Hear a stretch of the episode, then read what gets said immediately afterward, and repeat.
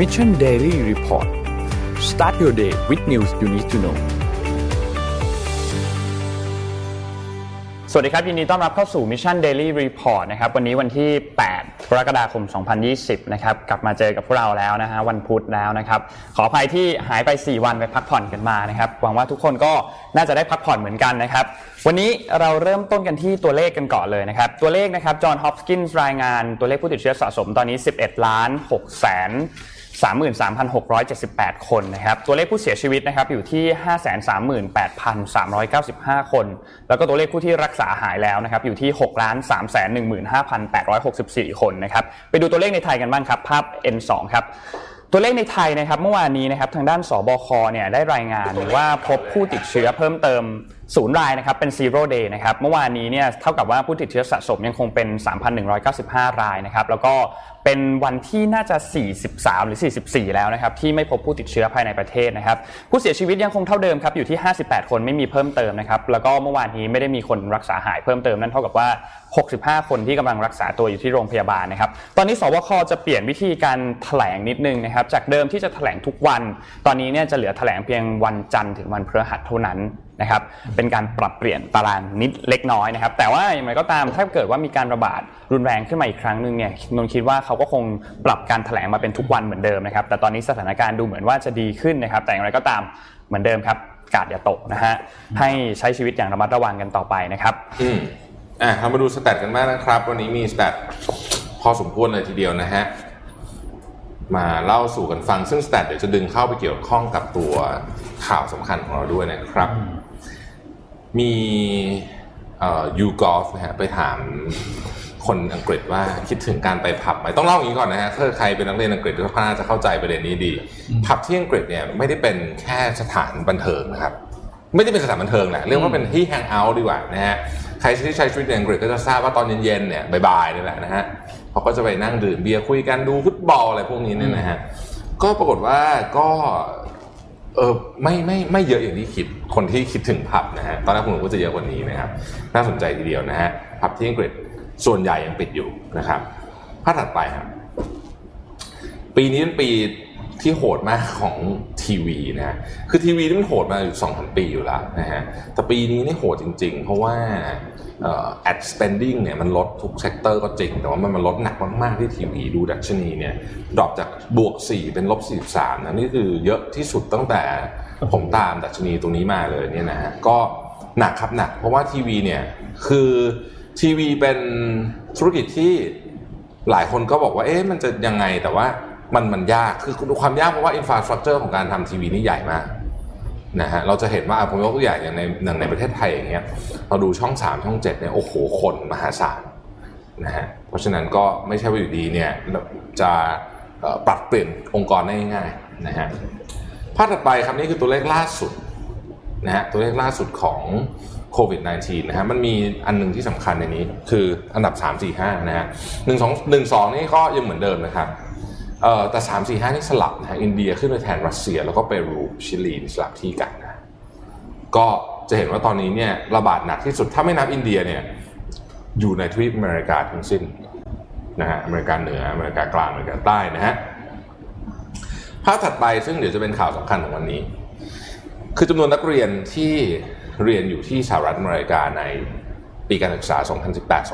2018-2019 นะครับ เมื่อวานนี้มีข่าวใหญ่ออกมานะฮะ ซึ่งเ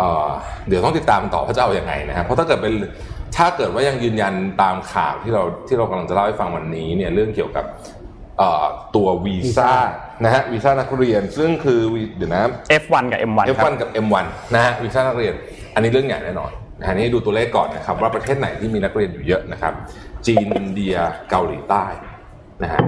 ไทยไม่ติดในนี้นะแปลกนะผมนึกว่าเยอะนะผมนึกว่าเยอะนะฮะแต่ว่าไม่ติดนะฮะอูเบอร์ครับสัปดาห์ที่ผ่านมาช่วงที่เราหยุดกันไปมันมีข่าวใหญ่ในวงการของ Delivery นะฮะก็คือ Uber เนี่ยเขาไป take over Postmate ก็เป็นหนึ่งในคู่แข่งของเขาเนี่ยในการส่งพวกอาหารนะฮะมันตอนนี้เนี่ย Uber ก็ จะกลายเป็นผู้เล่นที่สำคัญขึ้นมา เพราะว่าขนาดของ Uber เนี่ยจะใหญ่กว่า ใกล้เคียงไม่ใช่ใหญ่กว่า ใกล้เคียงกับ DoorDash ซึ่งเป็นเบอร์หนึ่งของตลาดแล้วนะฮะภาพถัดไปนะครับ เอามาให้ดูเพื่อความบันเทิงครับว่าช anel คือสัปดาห์ที่ผ่านมามีข่าวเกี่ยวกับ YouTube เยอะ ก็เลยมาให้ดูว่าช anel ไหนมีคน subscribe เยอะที่สุดนะฮะ ไม่ไม่ไม่ทราบว่ามีใคร subscribe พวกนี้กันบ้างหรือเปล่านะฮะ T series นี่คืออันที่หนึ่งเลยนะฮะ เป็นรายการเพลงนะครับ PewDiePie นี่เป็นยูทูบเบอร์ชื่อดังมากๆนะมีฮะอิทธิพลกับโลกมีที่มากของโลกมากนะครับ เคยมีข่าวดราม่าใหญ่โตตอนเรื่องประเด็นแตะประเด็นเรื่องสีผิว ตอนนั้นเกือบจะหายไปเหมือนกันนะฮะ แต่ก็กลับมาจนได้นะครับ แล้วก็เอ่อชช่องที่ 3 ใครที่มีลูกอันนี้คุณเคยแน่นอนนะฮะโคโค่เมลอนนะฮะคือพวกนี้นี่เขาไม่ได้รายได้กันแบบแบบทุบทิบทุบทิบเดือนละแบบ3ามสี่แสนนะพวกนี้นี่โอ้โหรายได้นี่น่ากลัวมากนะครับ ช่องที่น่าสนใจมากก็คือ 5 minute crafts ใช่ อันนี้ห้องนี้ตามนะฮะ Five Minute Craft เป็นช่องที่น่าสนใจมาก คืออันนี้เนี่ยเฉพาะใน YouTube แต่ว่าจริงๆ Five Minute Craft ในใน Facebook เองคนก็ดูเยอะมากเหมือนกันนะฮะเป็นอันที่ที่ถ่ายทำวิดีโอได้ดีมากนะครับดูแล้วเพลิน นะฮะดูแล้วเพลินนะครับ ภาพถัดไปนะครับเอ่อ Facebook ยังคงงานเข้าอย่างต่อเนื่องนะฮะอันนี้เป็นคนที่ออกมาประกาศแบน Facebook เพิ่มเติมนะฮะจากที่เราดูที่เราได้ทราบข่าวมาสัปดาห์ที่แล้วเนี่ย Verizon นี่คือติดท็อปร้อยทั้งสิ้นนะฮะทุกเจ้าที่ผมมาอ่านนะฮะ Verizon Ford Pfizer Honda Unilever Coca-Cola Best Buy แล้วก็ Adidas ล้วนแล้วแต่เป็นคนที่ใช้เงินในเอ่อ Facebook ติดท็อปร้อยทั้งสิ้นนะครับ ออกมาประกาศแบนมันจะเลิกใช้นะฮะแต่ประเด็นก็คือว่าอพอไปดูแล้วเนี่ยมันก็น่าสนใจจริงๆว่าเออคนอเมริกันว่าเขาบอกว่าเขารู้สึกว่าแพลตฟอร์มไหนที่ทำให้เขาถูก harass มากที่สุดภาพถัดไปนะฮะ Facebook นี่มาอันดับหนึ่งทิ้งที่เหลือแบบไม่เห็นฝุ่นเลยนะฮะดูนะฮะ Facebook สีน้ำเงินเข้มนะฮะแล้วก็ที่เหลือเนี่ยคือ Twitter YouTube Instagram Reddit เนี่ยน้อยกว่าเยอะมากเลย เพราะฉะนั้น ที่บริษัทขนาดใหญ่ถอนสปอนเซอร์ก็อาจจะมีเหตุผลจากเรื่องนี้ก็เป็นไปได้นะฮะแต่ทั้งหมดทั้งมวลนี้ภาพถัดไปนะครับ จะบอกว่าคิดว่าคงไม่สะเทือนอะไร Facebook เท่าไหร่ เหตุผลเพราะว่ารายได้แอดส่วนใหญ่จาก Facebook เนี่ยไม่ได้มาจากบริษัทขนาดใหญ่เหล่านั้น มาจากเราๆท่านๆที่เป็น SME นี่แหละครับ ประมาณ 75-80%เลยทีเดียวนะฮะซึ่งอยู่กับว่าคุณอยู่พื้นที่ไหนของโลกนะครับ ท็อปร้อย advertiser เนี่ยนะฮะท็อปร้อยเนี่ยนะฮะใช้เงินบน Facebook เนี่ย529 ล้านเหรียญเท่านั้นเอง529ล้านเหรียญนั่นเองในขณะที่ Facebook มีรายได้ทั้งหมด 69,700 ล้านเหรียญครับ เพราะฉะนั้นบอกว่าต่อให้แบรนด์ทั้งท็อปร้อยเนี่ยก็ไม่ก็สะไม่เทือนสะเทือน เพราะว่า Facebook จริง ๆ ได้ค่าแอดมาจากคนทั่วๆไปเยอะกว่านะฮะ จบละสำหรับ stat ในวันนี้พี่มาร์คก่อนจะเริ่มเข้าข่าวผมขออนุญาตสรุปไหมเพราะว่ามันเอามีเลยประเด็นเยอะมากมันมีประเด็นที่เราหยุดสี่วันมาหลายวันนะฮะคือเราหยุดข่าวไม่หยุดใช่ไหมข่าวหยุดข่าวไม่หยุดนะฮะเอาประเด็น hot ที่สุดตอนนี้ก่อนเลย เพิ่งเกิดขึ้นมาไม่กี่ชั่วโมงที่ผ่านมานี้นะครับ ประธานาธิบดีของบราซิลครับนะผมโบนาเซโรนะฮะติดจนได้ครับผมครับเทส positive โควิดเรียบร้อยนะฮะอืม เรียบร้อยเลยออกมาบอกตัวเองเรียบร้อยนะครับแล้วก็ใส่หน้ากากแล้วนะครับวันนี้หลังจากเทส positive ก็มาเจอกับนักข่าวจำนวนหนึ่งนะครับ ก็บอกว่าก็ไม่มีอะไรก็เทสก็ติดนะฮะแล้วก็อืมก็ผมก็ดีใจที่ผมเนี่ยเกิดมาอยู่ในประเทศที่เยี่ยยอดเยี่ยมอย่างบราซิลไม่รู้เกี่ยวอะไรนะเออนักการเมืองสุดอะอืมคือไม่ได้เกี่ยวอะไรกับเรื่องโควิดเลยนะฮะ แล้วเขาก็บอกว่าเฮ้ยถึงเขาติดเนี่ยก็ไม่เป็นไรหรอกเพราะว่าเขาเนี่ยเป็นคนที่มีสุขภาพร่างกายแข็งแรง เพราะว่าเขาเนี่ยเป็นนักกีฬามาตลอดชีวิตอืมนะฮะแล้วก็อืมขอบคุณสำหรับคนที่เอ่ออธิษฐานให้เขานะครับ ส่วนคนที่วิพากษ์วิจารณ์เขาเนี่ยก็ไม่เป็นไรหรอกนะฮะผมแปลนี่นี่แปลที่เขาให้สัมภาษณ์นะบอกว่าไม่ไม่เป็นไรหรอก ก็วิพากษ์วิจารณ์ต่อไปตามที่คุณสบายใจนั่นแหละเอาที่สบายใจก็แล้วกันนะอยากพูดอะไรก็พูดไปนะฮะแต่เขาก็เชื่อว่านโยบายของเขาที่ทำมาทั้งหมดเนี่ยถูกต้องนะฮะประเด็นคืออย่างนี้ครับ คุณแม่ของภรรยาของโบนาเซโรเนี่ยนะฮะอายุ 80 ปีเนี่ยนะครับ ติดด้วยโอ้เราเพิ่งทราบผลเมื่อวันอาทิตย์ขณะนี้เนี่ยอยู่โรงพยาบาลนะฮะอืมซึ่งเขาก็คาดการณ์ว่าก็คงจะติดมาจากคุณนี่นี่แหละนะครับเพราะว่าเอ่อภรรยาของประธานาธิบดีโบนาเซโรเนี่ย ก็ไปใช้ชีวิตอยู่กับคุณแม่ได้สักระยะหนึ่งแล้วช่วงนี้ก่อนช่วงที่ระบาดหนักๆนะครับเอ่อซึ่งนี่เป็นการตรวจครั้งที่ 4 แล้วนะนะการตรวจครั้งที่เป็นการตรวจครั้งที่4นะครับใช่แล้วก็มีนายกเทศมนตรีของเมืองมานูสซึ่งเป็นเมืองที่อยู่ในใกล้ๆเป็นเมืองที่ใหญ่ที่สุดในอเมซอนป่าอเมซอนเนี่ยฝั่งของฝั่งบราซิลนี่นะครับ ก็นายกเทศมนตรีก็ติดเงินอืมนะฮะอืมผมไปข่าวเร็วๆนะครับเมื่อวานนี้นะครับวันอังคารที่ 7 กรกฎาคมเนี่ยนะครับมี รายงานเคสที่ฮ่องกงนะฮะ 14 เคส ซึ่งตอนนี้เนี่ยเริ่มกลับมาเป็น hotspot อีกแล้วนะครับที่ฮ่องกงนะครับ เพราะว่าฮ่องกงนี่เงียบไปนานกว่าเมืองไทยอีกมั้งอืมใช่ไหมนะนนท์ครับเงียบๆไปได้สักสองเดือนแล้วมั้งฮะใช่ฮะเคสนะครับ กลับมาอีกแล้วนะครับ อินโดนีเซียเมื่อวานนี้มีตัวเลขผู้ติดเชื้อเพิ่มขึ้น 1,268 คนนะฮะ รวมแล้ว 66,000 คน ถ้าเทียบกับประเทศแถบๆบ้านเรานี้ อินโดนีเซียหนักที่สุดเลยนะครับ ตอนนี้มีผู้เสียชีวิต 3,309 คนนะครับ โตเกียวครับผม จากที่ดูเงียบๆไปเช่นกันนะครับ เมื่อวานนี้มีรายงานผู้ติดเชื้อเพิ่มขึ้น 106 คนนะครับ เป็นตัวเลขเพิ่มขึ้นหลักร้อยเนี่ยติดต่อกันวัน6วันแล้ว แล้วเขาพบเจอแล้วว่าตัวเลขคลัสเตอร์ส่วนใหญ่เนี่ยมาจากบาร์ในแถบชินจูกุนะฮะค่อนข้างจะชัดเจนแล้วนะครับ ก็บางอันก็ แต่เขายังไม่ปิดนะฮะเขายังไม่ปิดนะครับเขาแค่บอกว่าขอให้ไปตรวจเท่านั้นเอง แล้วเขาคาดว่าจะไม่ปิดด้วย เขาเป็นห่วงเรื่องเศรษฐกิจนะฮะเมื่อวานนี้ธนาคารกลางของมาเลเซียนะครับลดอัตราดอกเบี้ยติดต่อกันเป็นครั้งที่4นะฮะสู่ระดับต่ำสุดในประวัติศาสตร์ของมาเลเซียอยู่ที่ 1.75%นะครับอีกข่าวหนึ่งที่ใหญ่มากนะฮะก็คือที่ออสเตรเลียเมื่อวานในออสเตรเลียเนี่ยนะครับรัฐวิกตอเรียซึ่งเป็นรัฐที่มีประชากรอยู่อันดับ 2 ของออสเตรเลีย แล้วก็เป็นที่ตั้งของเมืองอย่างเมลเบิร์นนะฮะเมืองสำคัญอย่างเมลเบิร์นเนี่ยนะครับ ประกาศล็อกดาวน์ใช้คำว่าเขาใช้คำว่า stay at home restriction ซึ่งฟังดูดีกว่าล็อกดาวน์แต่มันคือการล็อกดาวน์นั่นแหละนะฮะหกสัปดาห์อืมนานมากนะครับ6สัปดาห์ เพราะว่าเมื่อวานนี้รัฐวิกตอเรียที่เดียวเนี่ย เจอเคสไปถึง 191 เคสนะครับนั่นหมายความว่าตอนนี้เนี่ยประชากรประมาณสัก 4.9 ล้านคนเนี่ยจะต้องกระทบมีเอ่อชีวิตวิถีชีวิตที่ต้องถูกกระทบนะครับ และที่สำคัญกว่านั้นก็คือว่า พรมแดนระหว่าง เขตแดนระหว่างวิกตอเรียกับนิวเซาท์เวลส์นะฮะถูกสั่งปิดเมื่อวานนี้นะครับเป็นครั้งแรกในรอบ1ศตวรรษ ครั้งสุดท้ายคือ1919อืมนะฮะร้อยกว่าปี อินเดียนะฮะอินเดียเมื่อวานนี้เนี่ยมีเคสเนี่ยนะครับเกิน7 0 0 0 0 0คน เพราะว่าเมื่อวานนี้มีตัวเลขติดผู้ติดเชื้อ 22,225 คนนะฮะซึ่ง ทำให้หลายเมืองของอินเดียเนี่ยกลับมาใช้มาตรการที่เข้มงวดในการควบคุมประชาชน เพิ่มขึ้นมากกว่าเดิมนะฮะมีผู้เสียชีวิตเกิน 20,000 คนไปแล้วนะครับ ดูเรื่องของวัคซีนบ้างนะครับ วัคซีนตอนนี้เนี่ยมีอีกหนึ่ง candidate ที่เข้าสู่เฟสสามแล้วนะฮะแต่ก่อนหน้านี้มี2 candidate นะครับแอสตราเซเนกาที่ทำกับออกซฟอร์ดนะครับแล้วก็ซิโนฟาร์มอันนี้คือเข้าสู่เฟสสามนะฮะเมื่อวานมีหนึ่ง candidate ครับซีโนแวคไบโอเทคเป็นบริษัทของจีนเหมือนกัน เข้าสู่เฟสสามแล้วนะครับ ไป test ที่บราซิลนะฮะอืมคือไป test กับคนที่บราซิลหรือว่าบริษัทนี้เป็นบริษัทของจีนนะครับ เพราะว่าเขามี partner อยู่ที่บราซิลที่ชื่อว่า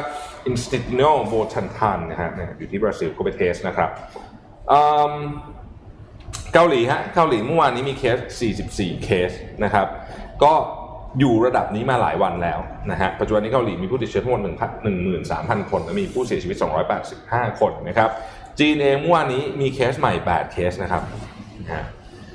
ญี่ปุ่นนะครับตัวเลข spending ของญี่ปุ่นนะครับ household spending data ของญี่ปุ่นเนี่ยออกมาประแล้วนะครับเมื่อวานนี้ของเดือนพฤษภาคมลดลง 16.2%นะครับเป็นการลดลงเยอะที่สุดเป็นประวัติศาสตร์นะฮะตัวเลขนี้ทำลาย rec ทุก record นะครับเหตุผลก็เพราะว่าคนญี่ปุ่นไม่ได้ออกมาซื้อของข้างนอกและอีกอันนึงก็คือ คนญี่ปุ่นเป็นคน conservative เวลามีอะไรแบบนี้เขาจะประหยัดอยู่แล้วนะฮะ นิวซีแลนด์ครับผมตอนแรกเนี่ยทำทำท่าเหมือนว่าจะทำบับเบิลจะรับคนเข้ามาเพิ่มอะไรใช่ไหมฮะปรากฏว่าตอนนี้เนี่ยนิวซีแลนด์เอ่อรัฐบาลนิวซีแลนด์คุยกับแอร์นิวซีแลนด์ซึ่งเป็นสายการบินประจำชาติของนิวซีแลนด์เนี่ยบอกว่าเราคงจะต้องปิด border ต่อไปนะฮะโอ้อันอันที่เคยคุยก่อนอันนี้อาจจะต้องยกเลิกนะครับ ตัวเลขเอ่อหุ้นของสหรัฐนะฮะปรับตัวเพิ่มขึ้นนะครับดาวโจนส์เพิ่มขึ้น 1.8% S&P 500 เพิ่มขึ้น 1.6%นะครับนักวิเคราะห์บอกว่าเพ ราะตัวเลข domestic service industry ดีขึ้น แล้วก็ตัวเลขการฟื้นตัวของเศรษฐกิจจีน สังเกตไหมเวลาหุ้นน่ะคือถ้าขึ้นก็จะมีคำอธิบายอืมถ้าลงก็จะมีคำอธิบายได้ทันทีเหมือนกันนะฮะขึ้นอยู่กับว่าคุณจะเลือกอะไรมาครับอธิบายผมนั่นเองนะครับแต่ก่อนจะขึ้นหรือลงไม่ค่อยมีใครอธิบายอ่าใช่ใช่แต่แต่แต่ขึ้นลงเสร็จแล้วอธิบายได้ทุกวันนะฮะชัดเลยหตุเป็นผลข้อมากข้อๆเลยเหตุผลมากใช่ผมมาเพียบเลยนะฮะแอนดรูโคโมออกมาให้สัมภาษณ์นะครับบอกว่า เขารู้สึกว่าตอนนี้เนี่ยสถานการณ์ในอเมริกาเนี่ยนะครับมันรุนแรงหนักหนาสาหัสเนี่ย ก็เพราะว่าย้อนกลับไปด่าทรัมป์เมื่อเดือนมีนาอืมตั้งแต่เรื่องหน้ากากแล้วก็จำได้ไหมว่าทรัมป์บอกว่า เห็นไหมไอไอ้ไอไอโควิดเนี่ยมันก็เหมือนกับไข้หวัดอะเดี๋ยวมันหายไปตอนอีสเตอร์อีสเตอร์คือวันอีสเตอร์คือเมื่อไหร่อะเมษาสิบห้าเมษายนนะครับปีนี้นะฮะก็เมื่อวานนี้ก็พูดออกไปจัดการ แอนดรูว์คูโอโมยังคงแค้นเคืองทรัมป์อยู่นะฮะเพราะว่าทำให้นิวยอร์กเป็นหนักจริงตอนนั้นนะฮะที่อิสราเอลครับอิสราเอลกลับมาปิดบาร์ไนท์คลับฟิตเนสแล้วก็อีเวนต์ต่างๆ อีกครั้งหนึ่ง หลังจากที่พบว่าเคสในอิสราเอลเนี่ยกระโดดขึ้นมาอีกครั้งหนึ่งนะฮะตอนนี้หลายประเทศที่เงียบๆไปแล้วเนี่ยกลับขึ้นมามีตัวเลขผู้ติดเชื้อเยอะอีกแล้วนะครับแอร์เอเชียครับไตรมาสที่หนึ่งนะฮะ รายงานตัวเลขขาดทุนนะครับ188 ล้านเหรียญสหรัฐนี่คือแอร์เอเชียที่ที่มาเลเซียนะฮะธนาคารกลางของอินโดนีเซียนะครับเมื่อวานนี้ออกมาประกาศการซื้อพันธบัตรรัฐบาลนะฮะหรือว่าก็เรียกว่าเป็นการทำ QE แบบประเทศกำลังพัฒนาแล้วกันนะฮะแบบพวกเรานี่แหละนะฮะมูลค่าทั้งหมด 27,000 ล้านเหรียญสหรัฐนะฮะและจะทำอีกด้วยนะครับ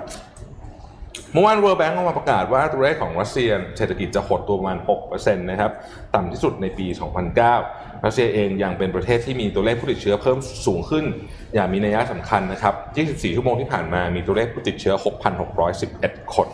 นะฮะ อินเดียเป็นที่ 3 แล้วนะฮะ เมื่อกี้เล่าเมื่อกี้ที่เราดูชาร์ตกัน อินเดียข้ามไปเป็นที่3นะครับแซงรัสเซียขึ้นไปนะฮะ มีผู้ติดเชื้อเนี่ยสองหมื่นกว่าคนเนี่ยติดต่อกันมาหลายวันแล้ว นะครับเป็นที่จับตาของ WHO นะครับฟูจิสึออกมาประกาศว่าจะลดการใช้พื้นที่ของสำนักงานในกรุงโตเกียวลงครึ่งหนึ่งภายใน 3 ปีนะครับ เพราะเขารู้สึกว่าคนทำงานจากที่บ้านก็โอเคนะไม่ได้แย่นะครับประเทศจีนระงับการนำเข้าเนื้อสุกรนะฮะจากบราซิลเพิ่มอีก 2 แห่ง คือเขาระงับเป็นโรงงานเป็นโรงงานไปอืมตอนนี้เพิ่มอีก 2 แห่งนะครับ เพราะว่าเกิดการระบาดที่ค่อนข้างหนักนะครับ ฟิลิปปินส์เองก็ไม่เบาเหมือนกันนะฮะเป็นเพิ่งจะรายงานตัวเลขการติดเชื้อสูงที่สุดต่อวันเนี่ยนะครับที่ 2,434 เคสเนี่ยเมื่อวันอาทิตย์ที่ผ่านมานะครับ ตอนนี้ฟิลิปปินส์มีเคสอยู่ 44,000 เคสนะฮะประเทศไทยนะครับมวยกลับมาต่อยแล้วนะฮะวันเสาร์นะครับ แต่ยังไม่มีผู้ชมเท่านั้นเองอ่าโอเคนะฮะมวยกลับมาต่อยแล้วนะครับ แล้วก็ที่สหรัฐอเมริกาในสุดสัปดาห์ที่ผ่านมาเนี่ยนะฮะรัฐที่ต้องจับตามองเนี่ยประกอบไปด้วยอลาบามานอร์ทแคโรไลนาเซาท์แคโรไลนานะครับเทนเนสซีอลาสกานะครับ รัฐเหล่านี้เนี่ยตัวเลขเพิ่มสูงขึ้นมาอีกแล้วนอกเหนือจากตัวเลขที่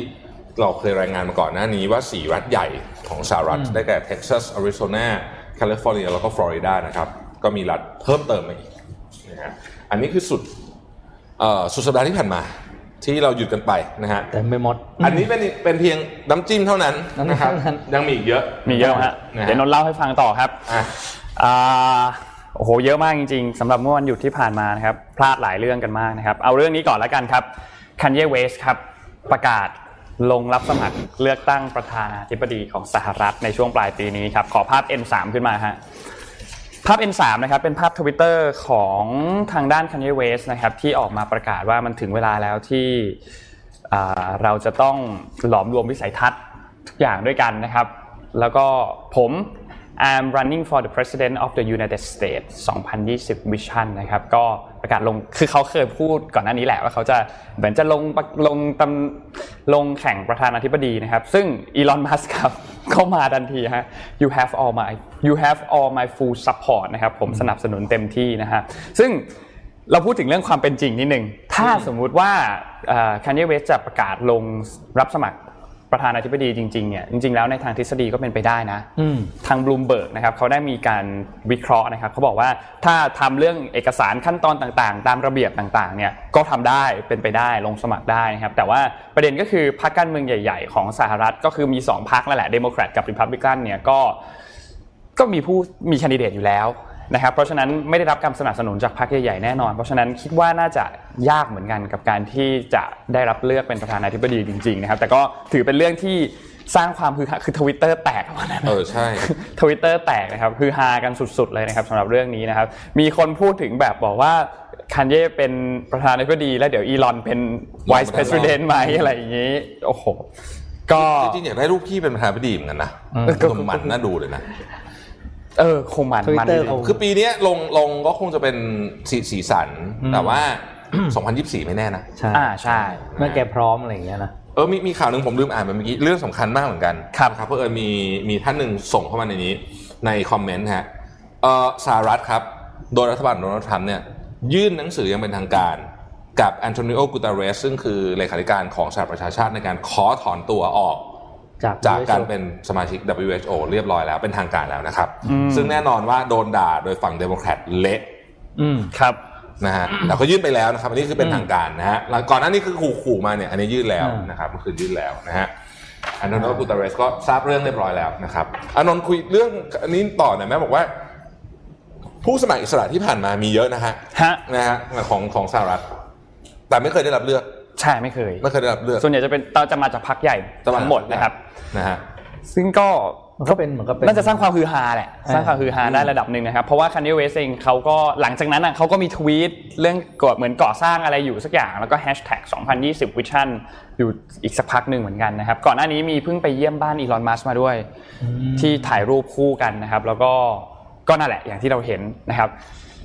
คงไว้มีความเห็นถูกอกถูกใจกันอืม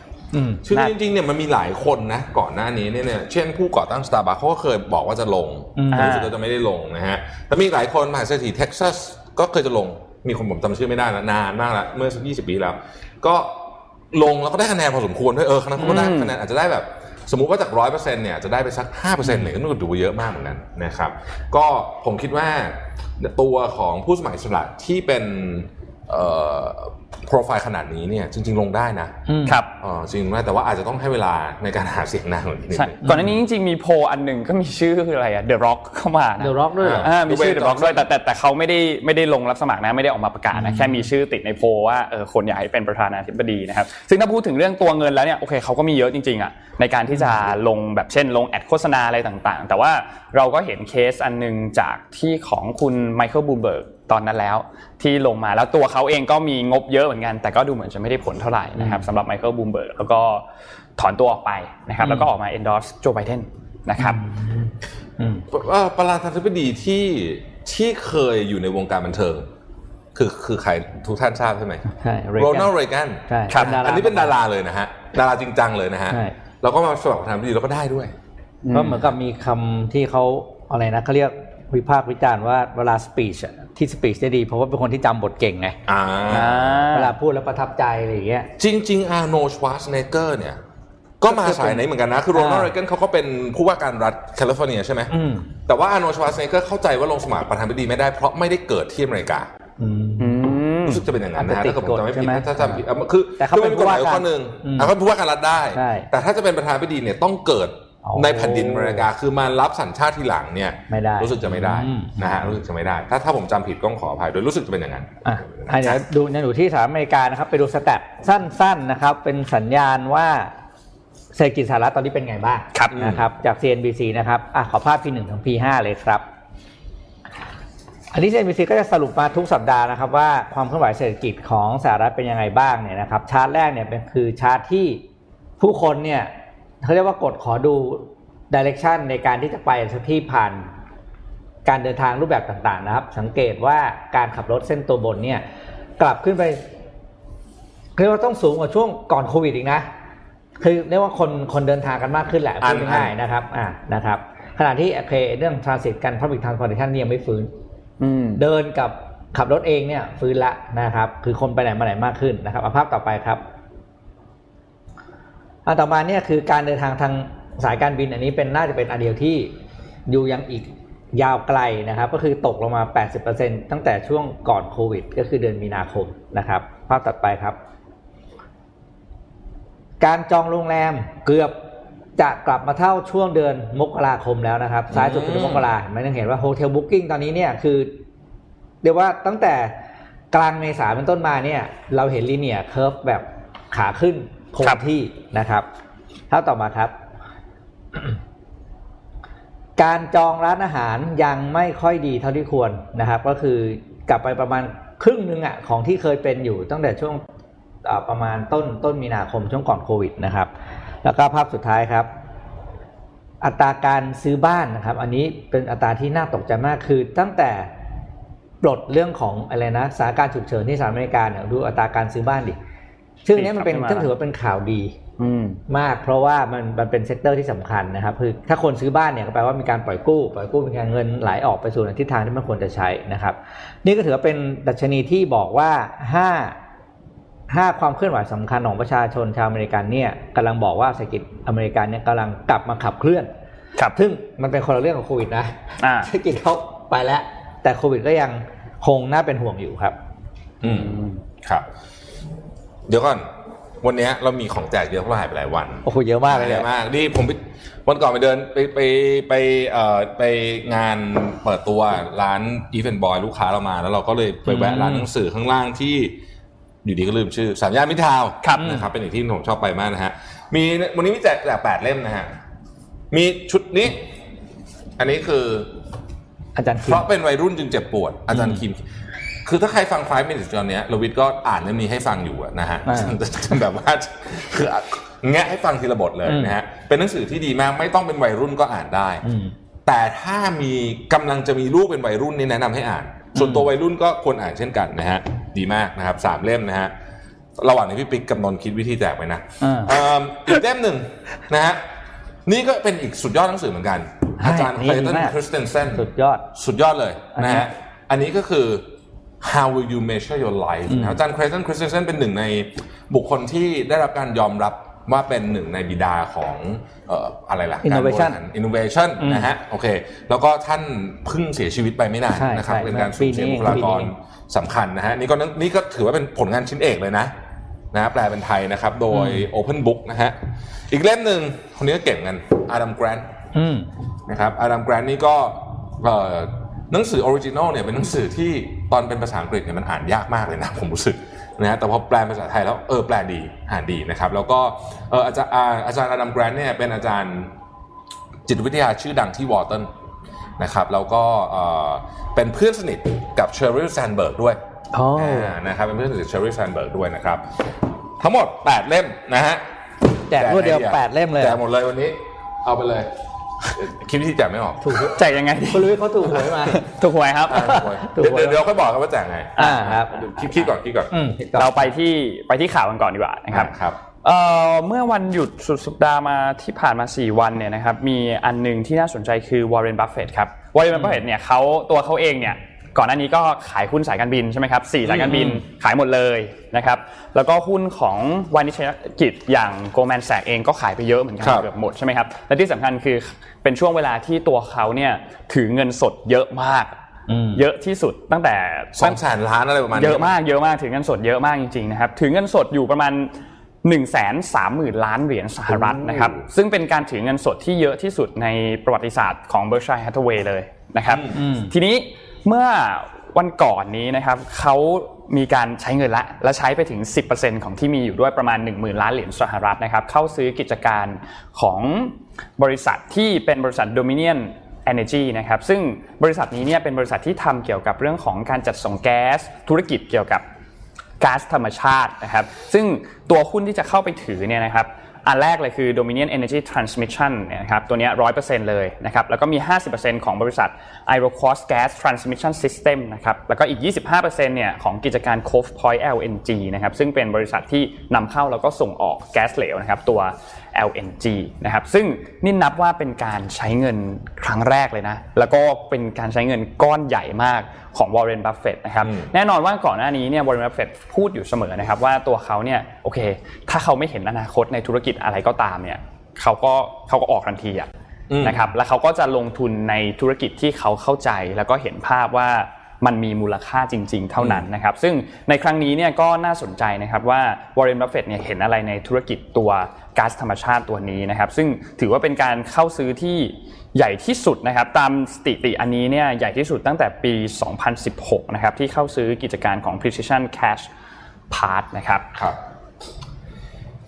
เอาสักอันหนึ่งก่อนเข้าถึงครึ่งไหมรู้แล้วว่าจะถามอะไรเดี๋ยวก่อนอ่าเพราะครับเพราะถามที่ไรวงแตกก็ทีไม่เคยฟังเราเอาอ่านไม่แล้วได้ก่อฟันงอะเอาอ่านข่าวก่อนอ่านข่าวโอเคโอเครู้แล้วว่าจะถามอะไรอะวันก่อนพี่ปิ๊กพูดเรื่องไอ้นี่ไปแล้วยังธุรกิจไอ้พลุอะพลุพูดไปแล้วอ่าพูดไปแล้วเขาเขาขายกันเรียบร้อยแล้วผมมีข้อมูลเพิ่มให้เราให้ฟังอ่าอ่าอ่าคือต้องเล่าอย่างนี้ก่อน วันที่ชาวอเมริกันเนี่ยใช้พลุเยอะที่สุดเนี่ยก็คือวันชาติโพสต์จุไลอ่าโฟร์ออฟจุลายก็คือวันเสาร์ที่ผ่านมาอืมใช่ไหมฮะอ่านะฮะทีนี้ต้องเล่าอย่างนี้ก่อน คือปีนี้เนี่ย เป็นปีที่ประหลาดมากของธุรกิจพลุนะครับ คือปกติพลุเนี่ยผู้ซื้อรายใหญ่นะฮะคือพวก Event Organizer ซึ่งก็จะทำ organize ให้งานให้เมืองอีกทีหนึ่งนะครับผู้ซื้อพวกนี้เนี่ยซื้อกันตั้งแต่หลักเจ็ดแปดพันเหรียญต่อหนึ่งครั้งนะฮะถ้าเป็นเมืองใหญ่จริง ๆ แบบ แบบแคลิฟอร์เนียหรืออะไรอย่างนี้เนี่ยการซื้อเนี่ยสูงหลักถึงหลักแสนเหรียญก็มีนะซื้อผู้ที่หนึ่งทีหนึ่งก็ก็แสนเหรียญสองแสนเหรียญก็มีอืมนะครับทีนี้ไอปีเนี้ยงานใหญ่ๆมันหายหมดถูกไหมงานใหญ่มันหายหมดตอนแรกเนี่ยเขาก็กล่าวว่าโอ้โหธุรกิจพลุเนี่ยคงเละแน่นอน แต่อย่างที่ปิ๊กเล่าให้ฟังอะฮะเอ่อคนอเมริกันเป็นผู้รักอิสระ ไม่จัดงานใช่ไหมไม่เป็นไร จัดเองจัดเองอืมแล้วสุดสัปดาห์ที่ผ่านมานี่แหละฮะ เป็นสุดสัปดาห์ที่มีการขายยอดขายรีเทลของพลุเนี่ยสูงที่สุดเป็นประวัติการณ์นะฮะตั้งแต่คือไม่เคยขายได้เยอะขนาดนี้มาก่อนเลยนะอืมเขาบอกว่าปกติเนี่ยมันเขาไปสัมภาษณ์บริษัทในร้านหนึ่งที่คือร้านพลุเนี่ยถ้าเกิดใครขับรถเคยขับรถที่อเมริกาเนี่ยมันจะมีป้ายครับเป็นป้ายอยู่ตรงฟรีเวย์เสร็จแล้วคุณก็แวะเข้าไปจอดแล้วก็ซื้อได้เลยนะฮะอ่าอย่างเงี้ยนะฮะเขาบอกว่าปกติเนี่ยนะวันหนึ่งเนี่ยมีรถจอดอยู่ในลานจอดรถเนี่ยสัก หกเจ็ดคันต่อต่อต่อเวลาใดเวลาหนึ่งเนี่ยก็ถือว่าเยอะแล้ว ตอนนี้เนี่ยจอดเป็นร้อยนะฮะอืมจอดจอดเป็นร้อยเพราะว่าทุกบ้านตอนนี้เนี่ยซื้อพลุไปหมดเลยนะฮะไม่ให้เอ่อไม่มีงานไม่เป็นไรเราจุดกันเองอืมนะครับ ที่สำคัญก็คือพลุเนี่ยมันไม่ได้เอิ่มมันไม่ได้ถูกกฎหมายทุกรัฐนะฮะเออผมก็เพิ่งรู้เหมือนกันนะอืมบางรัฐไม่ผิดกฎหมายนะครับ เชื่อไหมครับว่า อย่างในนิวยอร์กเนี่ยนะฮะ มีการโทรไปหาตำรวจว่ามีการจุดพลุอย่างผิดกฎหมายเนี่ยไปไปรายงานตำรวจเนี่ยเพิ่มขึ้นถึง 13 เท่าตัวปีนี้ เพราะว่าพลุเนี่ยมันกลายเป็นว่าจุดโดยนี่แหละฮะผู้คนทั่วๆไปอืมครับนะครับ แล้วเขาก็ไปสัมภาษณ์ชาวอเมริกันที่ที่จุดพลุกันอยู่เนี่ยบอกว่า ไม่มีใครจะมาห้ามเราจากการ celebrate our freedom ได้นะฮะ โอเคนะครับ โอเคนะ ครับพี่ก็คือสรุปว่าธุรกิจพลุก็ไม่ได้แย่มากนะเออเอาไม่แย่ไม่แย่ไม่แย่ปีนี้ไม่แย่นะครัฮะบพี่ครับผมนะฮะก็อะก็เป็นจริงๆมันเป็นอย่างนี้จริงๆไม่ไม่มีจริงๆคือตอนนี้มันมีเทรนด์อันหนึ่งไม่รู้ทัพเคยได้ยินหรือเปล่า มันมีสิ่งที่เรียกว่าโควิดพาร์ตี้เออใช่เกิดใช่ขึ้นในสหรัฐอเมริกาอันนั้นหนักมากอันนั้นหนัแล้กวแม่งซื้อไอ้เนี่ยไปจุดในงาน คือมันบอกว่าตอนนี้คือผับบาร์ปิดใช่ไหมไม่เป็นไรแม่งก็รวมตัวกันวัยรุ่นเนี่ยแล้วมันก็มาจัดปาร์ตี้กันครับแล้วก็มันก็วางเงินเดิมพันกันอะอ่าเงินค่าเข้าค่าทำงาน50เหรียญ20เหรียญแล้วก็ว่าไปใช่ไหมแล้วหลังจากนั้นเนี่ยสองอาทิตย์ให้ไปตรวจ ใครติดโควิดแม่งได้เงินกองนั้นไปเลย อืมเออคือคือคือกูโดนบ้าถ้าเดี๋ยวไปคิดอย่างเงี้ยเอ้ยแล้วก็ไปจุดตามงานอย่างเงี้ยไอ้พลุเพลิทั้งหลายไปฉลองกันผมพูดถึงเรื่องพลุอันเนี้ยวันก่อนนนเห็น Twitter ทวิตอันหนึงของอีลอนมัสเดี๋ยวนนส่งเข้าไปให้ดูเดี๋ยวส่งเข้าไปตอนนี้เลย คือวันนั้นเนี่ยเข้าใจว่าน่าจะเป็น ช่วงเวลาเดียวกับวันชาติสหรัฐนะครับอืมแล้วก็ก็มีการจุดพลุอย่างที่อย่างที่บอกจริงๆนนส่งรูปที่ขึ้นในจอนี่คืออะไรครับกบอึ่งอ่างเหรออะไรอะ คืออะไรผมไม่เข้าใจ ผมก็ไม่เข้าใจเหมือนกันครับบางทีแอดเขาก็ลึกครับนนส่งรูปเข้าไปรูปหนึ่งนะไปครัเลบยเดี๋ยวฝากฝากเปิดรูปอ๋อเลยโอเค เข้าใจแล้วอึ่งไปเลยโอ้แอดเราสุดยอดจริงครับแอดคือต้องบอกว่าแอดเขาไป ชาร์จพลังมาครับไปจัดเพราะฉะนั้นสี่โอวันเคนี้ครับอันคุณจัดเลยคุณอะไรที่เอาไปก่อนหนึ่งเล่มเลยกันให้โควต้าต่างหากเอากันกันให้เลยกันให้เลยคุณยอมยอมยอมยอมคุณปรีดาใช่ไหมเอาไปเลยหนึ่งเล่มนะครับ อึ้งไปเลยใช่ไหมเอออึ้งไปเลย คุณปรีดาไปก่อนหนึ่งเล่มนะครับ กันโควต้าให้นะครับอ่าคือช่วยให้เรา get มุกใช่ไหมเออนะครับผมเนี่ยคิดอยู่นานดูรูปมันคืออะไรวะงงเออภาพใจไม่ get ไอ้รูปที่นนท์ส่งเข้าไปก็เป็นรูปอีลอนมัสก์ที่มาออกมาทวีตเรื่องเรื่องเรื่อง firework นี่แหละเรื่องอ่าเรื่องพลุนะครับอืม ก็ก็เอ่อเป็นก็เป็นสิ่งที่ก็จริงๆหายจริงในสหรัฐนะครับอะเจ็ดโมงครึ่งอะเจ็ดโมงครึ่งเจ็ดโมงครึ่งนะครับ วันนี้มาเป็นเรื่องเอาตั้งใจฟังตั้งใจฟังสาระหน่อยตั้งใจฟังนะเราจะต้องต้องใส่สาระหน่อยนะฮะหลังจากครึ่งนี้จะเป็นสาระหมดเลยนะครับ ครับผมสาระหมดเลยนะอ่าบทความนี้มาจาก Forbes นะครับ ชื่อ Bouncing Back from Job Loss นะครับ เขียนโดย Marky Worrell นะครับ ซึ่งเป็นผู้แต่งหนังสือเรื่อง 12 Acts for Becoming Fearless in Work and in life นะครับก็บอกบทความนี้ชื่อว่า Seven Habits of Highly Effective ไม่ใช่ people นะ แต่เป็น job hunters อืมอุปนิสัยสำคัญ 7 ประการสำหรับคนที่กำลังหางานจะต้องมีอืมนะครับเขาบอกว่าภาพต่อไปครับพวกความสำเร็จของคนเนี่ย มันไม่ได้วัดกันที่โอกาสที่ผ่านเข้ามาในชีวิตนะอืมแต่จริงๆแล้วมันวัดกันที่ความสามารถในการตอบสนองต่อช่วงเวลาที่ยากลำบากที่เข้ามาอืม คือใครฟื้นตัวเร็วก่อนได้ดีกว่าเร็วกว่า คือคนที่มีโอกาสประสบความสำเร็จในชีวิตมากกว่านะครับ เหมือนกันครับก็คือการผมใช้เขาผมก็ได้ใช้คำง่ายๆแล้วกันนะครับ ว่าการว่างงานเนี่ยมันก็เหมือนเหตุการณ์ในชีวิตเท่านั้นเองนะคครัรับบมันคือเหตุการณ์ร้ายหนึ่งที่เข้ามา ถ้าเกิดคุณตกลงไปปุ๊บเนี่ยถ้าคุณฟื้นกลับขึ้นมาได้เร็ว แปลว่าคุณก็มีโอกาสประสบความสำเร็จมากกว่า คนที่ยังติดอยู่กับปัญหาตรงนั้นนะครับ ภาพต่อไปครับ เพราะฉะนั้นเนี่ยการหางานให้ได้หรือให้ดีเนี่ยทัศนคติที่ถูกต้องเนี่ยคือสิ่งที่สำคัญที่สุดนะครับที่เราจะเป็นจะต้องมีทัศน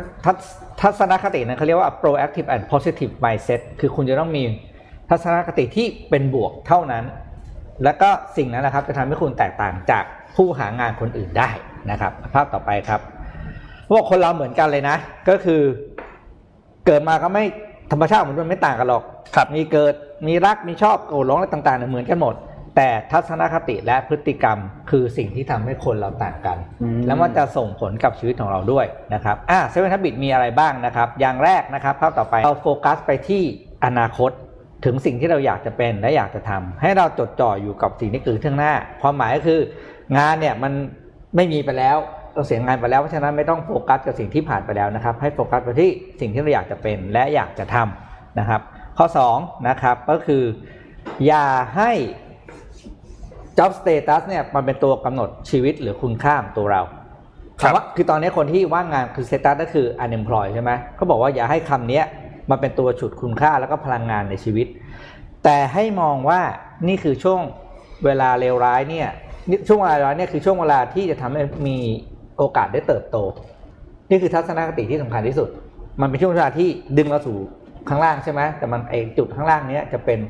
สปริงบอร์ดที่ให้เราดีดตัวขึ้นไปสู่จุดที่ดีกว่านะครับอืมอะข้อ3นะครับทัศนคติที่3ก็คือ จิตใจจะดีได้นะครับ ร่างกายต้องดีก่อน สิ่งที่ดีที่สุดที่คุณจะทำให้ตัวเองได้ระหว่างช่วงที่คุณว่างงานคือออกกำลังกายครับ คุณต้อง stay strong แล้วก็ fit เพราะว่า ไอสารอะไรสักอย่างที่มันออกมาตอนที่คุณออกกำลังกายเนี่ย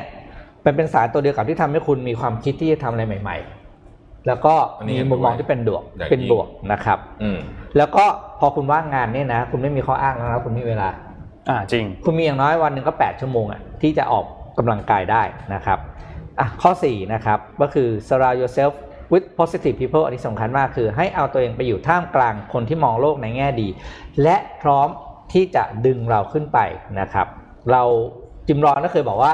you are average of five people around you ใช่ไหมอืมคุณเป็นคนที่อยู่ในค่าเฉลี่ย5คนที่อยู่รอบตัวคุณแหละ เพราะฉะนั้นเอาตัวคุณไปอยู่ในคนที่พร้อมจะดึงเราขึ้นไปนะคข้อรับนี้สำคัญมากนะอืมอืมแล้วที่เราอยู่กับแอปใช่ครับผมแล้วเราอยู่กับแอปข้อนี้ข้อนี้สำคัญมากจริงๆอยากอืมอยากอยากนิดฝากขอเสริมเอาเลยนิดเอาเลยนึงคือ ข้อนี้เนี่ยต้องบอกว่า เวลาบางทีพอเราอยู่ในอะไรก็ตามที่มันไม่ได้ดีมากเนี่ย เรามักจะคิดว่าเราก็ต้องอยู่กับเรื่องเนี้ยต่อไป แล้วเราก็ไม่สามารถที่จะออกจากตรงนั้นได้ แต่การที่เรารายล้อมรอบตัวเราด้วยคนที่เต็มไปด้วยพลังงานบวกเนี่ยเป็นเรื่องที่ดีจริง ๆ แล้วมันดึงเราขึ้นมาได้จริง ๆ แบบที่เราจะคาดไม่ถึงเลยนะครับขอเสริมพี่ปิ๊กขอบคุณมากครับครับ แล้วก็ข้อต่อไปนะครับข้อ 5 นะครับ คือ tap your network ก็แปลว่าเขาผมชอบประโยคนี้มากเลยวะ your network is net worth แล้วคือคนที่เรารู้จักเนี่ยคือทรัพย์สินที่มีค่ามากอืมๆที่เรามีนะครับ ก็คือยิ่งรู้จักคนมากยิ่งมีโอกาสมาก และผู้เขียนเนี่ยเขาบอกเลยว่าอย่าดูถูกคนธรรมดาที่เรารู้จัก ใช่ เพราะว่าเราไม่รู้เลยว่าคนนั้นเขารู้จัก หรือเขามองเห็นโอกาสอะไรอยู่บ้าง แม้เขาจะเป็นคนธรรมดา ซึ่งนี้ผมเองก็เคยมีประสบการณ์ด้วยตัวเองมานะครับ ก็คือ ตอนนั้นก็ไม่มีงานทำอยู่ช่วงหนึ่งใช่ไหมว่างๆแล้วก็ไปเริ่มชีวิตการเป็นที่ปรึกษาจากคนที่ เป็นเจ้านายเก่าที่ไม่เจอกันเป็นเวลาสิบปีอะอืมแต่เขาก็บอกว่าให้ไปคุยกับเพื่อนเขาเป็นที่ปรึกเป็นบริษัทที่ปรึกษาสิงคโปร์แล้วก็คุยกันห้านาทีเองเขาก็โอเคเลยอืมแล้วก็ทำงานตั้งแต่วันตอนนั้นเป็นต้นมานะครับอะข้อ6นะครับ